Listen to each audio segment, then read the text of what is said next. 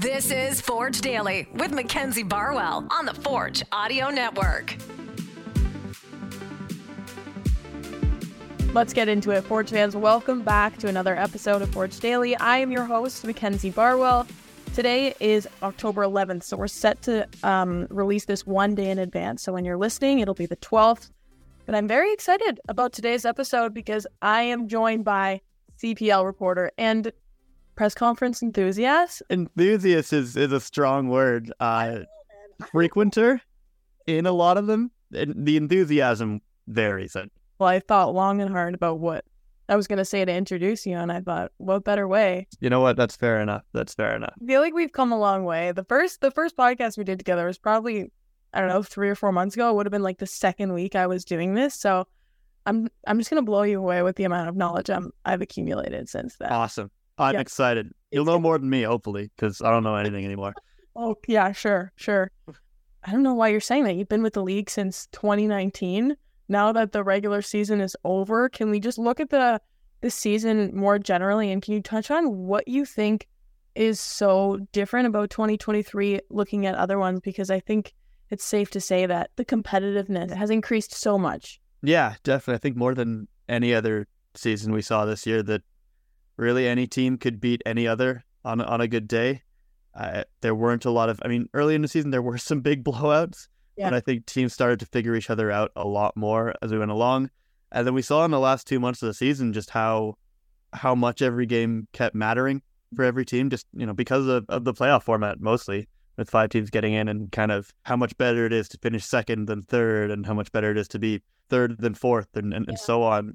We yeah. saw every team like even if they were pretty safely in a playoff spot, even you know, Forge last weekend, they're pretty safely in a playoff spot. Uh, but yeah. they're still playing to finish higher in the standings and have you know the benefits that come with that because there was just so much on the line for all of these teams uh, mm-hmm. down the stretch and, and we saw the quality of each of them improving and, and the quality of coaching improving and i yeah. think it's been a lot of fun to see you know how these teams especially throughout a year when you see each other so often the way that teams started approaching games and and players younger players who maybe started in the league a few years ago start to come into their full professional careers. It, has been really fun. Well, well, I mean, I want to I want to narrow in on Forge a little bit specifically here. I, I'll, we'll talk about the other teams around the league later who have just kind of come out of the woodwork more recently. But looking at Forge, um, last time we talked, they were having the best start to the season in club history. Then they kind of went through some ebbing and flowing throughout the season, going through a couple dry spells. But now, more recently, coming back into form, and from what I could tell, people have constantly said that once playoffs come, Forge kind of kick it into high gear. Is that is that a comment that you think uh, is fair to say? Would you agree there?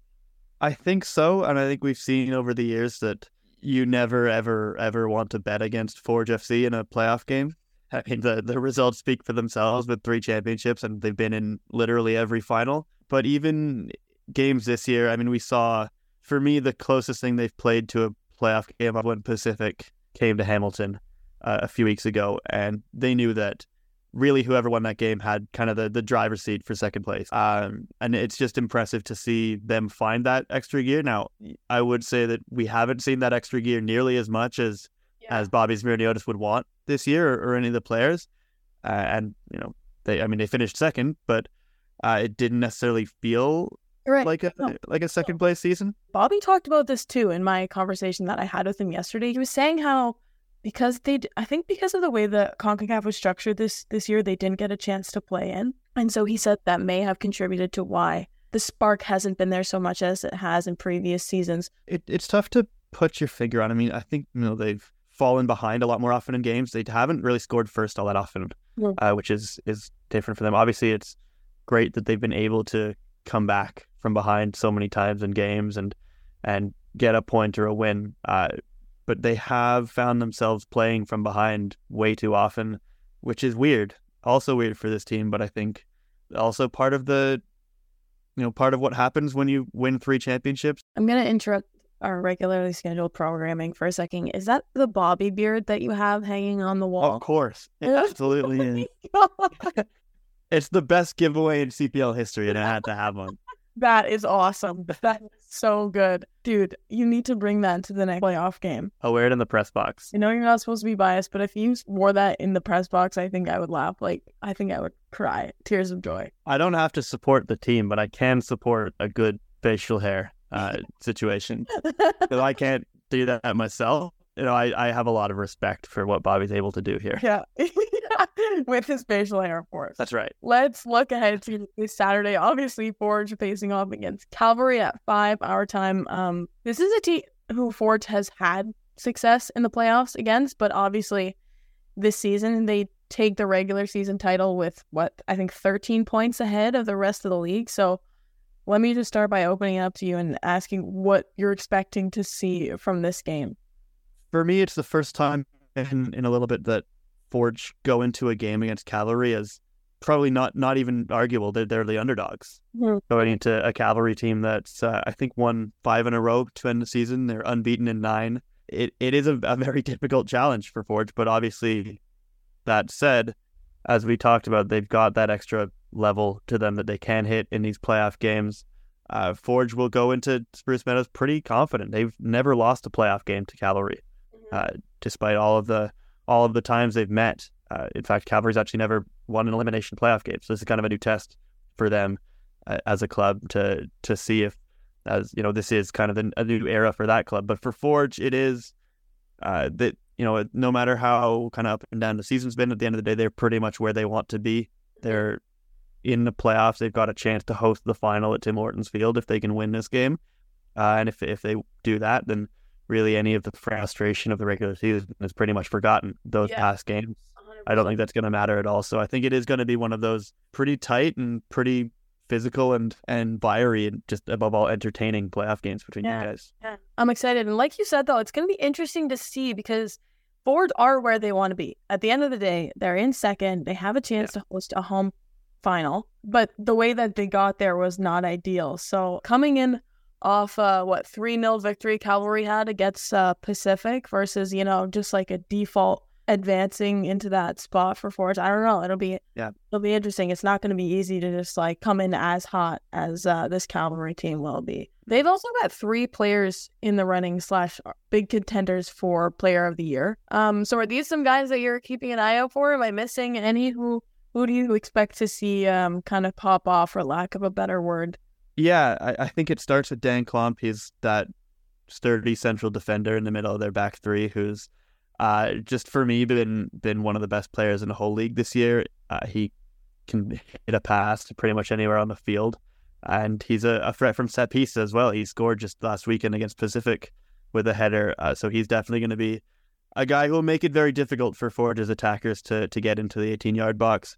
Musse can dribble past pretty much anybody in the league at this point. He's uh, in incredible confidence at the moment, and Myer Bevan obviously shares the golden boot with Ollie Bassett thanks to his goal against Pacific, and he's a guy who maybe he he needed that little bit of confidence from that goal, so uh, he will be coming into this game, I guess, hungry to to add to that. So those there's just a lot of depth in this cavalry team as well, and a lot of guys who can hurt you in different ways, a lot of different attacking options. I mean, William Akio is certainly a, a scary one, especially if he comes off the bench late in a in a one game knockout tie. So I, I think that there are just so many different things for for Forge to consider. But Yeah. you know that's that's kind of what makes Bobby and his coaching staff very good as well, as they will have plans for all of them.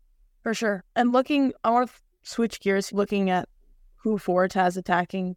Woobs and Terran not able to uh, clinch the golden boot, but they're not far off. Um, Woobin's also kind of on a decent run of form as of late. So yeah, same question goes, but for the Forge side. Woobens Pacius is in is in very good form at just the right time you want to be in. Uh, and he's shown in the past that he can score in the playoffs. He scored against Cavalry in the playoffs last year. Uh, I think he actually technically is tied with Choinière for all time CPL playoff goals. Yeah, um, he's he's the guy that you're going to want on the pitch in that moment. Uh, and because unfortunately, David is not going to be able to be on that pitch. I'm pretty sure. Um, but yeah, this is just going to be a battle. It's going to be incredible war. I mean, Kyle Bekker obviously knows what it's like to play against these cavalry players, and he and a lot of the other guys on that force team will be, you know, upset that they haven't beaten this team this year. Uh, and they will they will feel like they still have a bit of a psychological advantage over having beaten them in the playoffs so many times before. Uh, and I think we're going to see a bit of a uh, a testy one between these teams who have shown in the past they don't like each other very much. Okay, let's go back to what we were talking about earlier with regards to different teams kind of not being able to be counted out because constantly teams from the bottom of the league, like Vancouver. Can we talk about that for a second? Vancouver has said the last three games, uh, let me just beat a bunch of teams, even though we can't make it into the playoffs. Like that was crazy.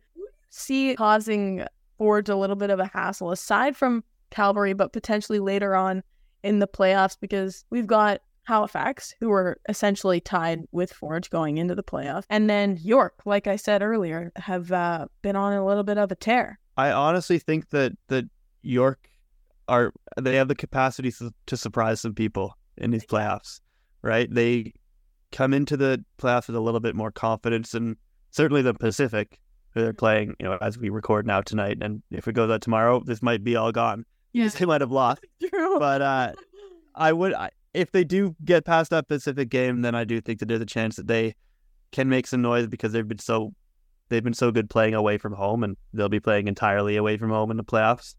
Um, and and we also have seen Halifax play very well against Forge this year, even at Tim Hortons Field, which is where that game would probably be right. uh, in in the I guess semifinal. So uh, yeah, I, I do think that really there is no easy game in these playoffs. There's no easy opponent. These teams are there for a reason.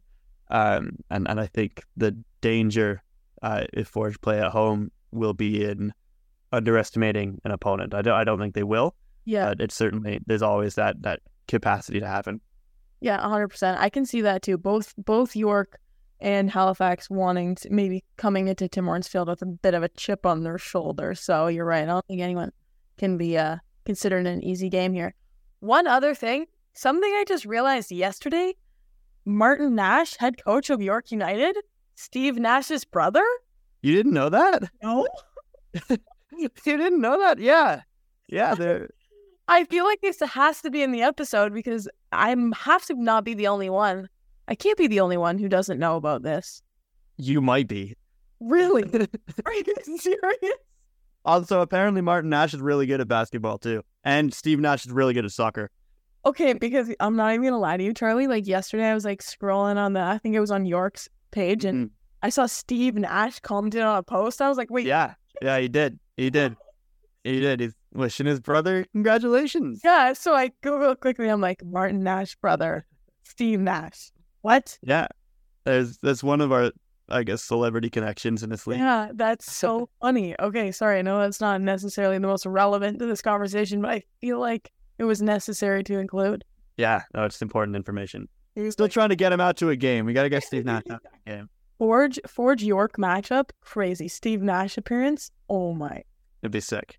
Okay, Charlie. Um, we'll finish on that note. Uh, next time I better see you in the in the beard. All right, deal. Thanks for having me.